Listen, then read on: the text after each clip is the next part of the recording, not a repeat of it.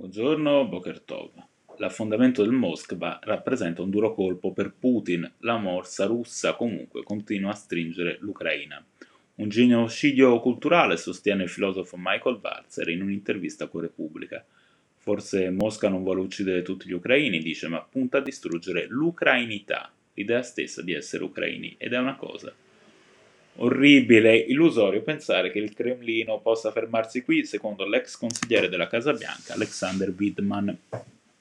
Le prossime quattro settimane saranno critiche, dice al Corriere. Se Putin si assicura all'est Mariupol, la guerra non finirà lì, continuerà a spingere verso ovest. Uno dei temi più dibattuti è la possibilità che Putin venga processato per crimini di guerra dalla Corte Penale Internazionale.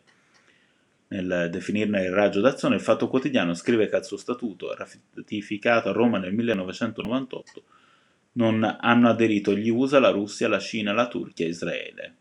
Secondo il fatto, i paesi più a rischio di incorrere nelle sanzioni.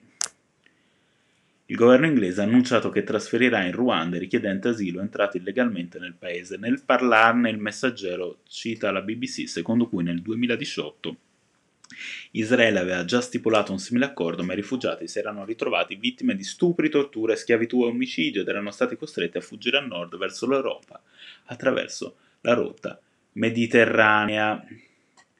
Se i nazisti sono ovunque vuol dire che hanno vinto, si legge sul libro, con riferimento alla guerra in Ucraina, sempre ad altri contesti dove la tendenza a dare patentini di nazista appare piuttosto accentuata. Con obbrobriosa locuzione, guardando al passato, si definiscono le Waffen SS un esercito multietnico e multirazziale.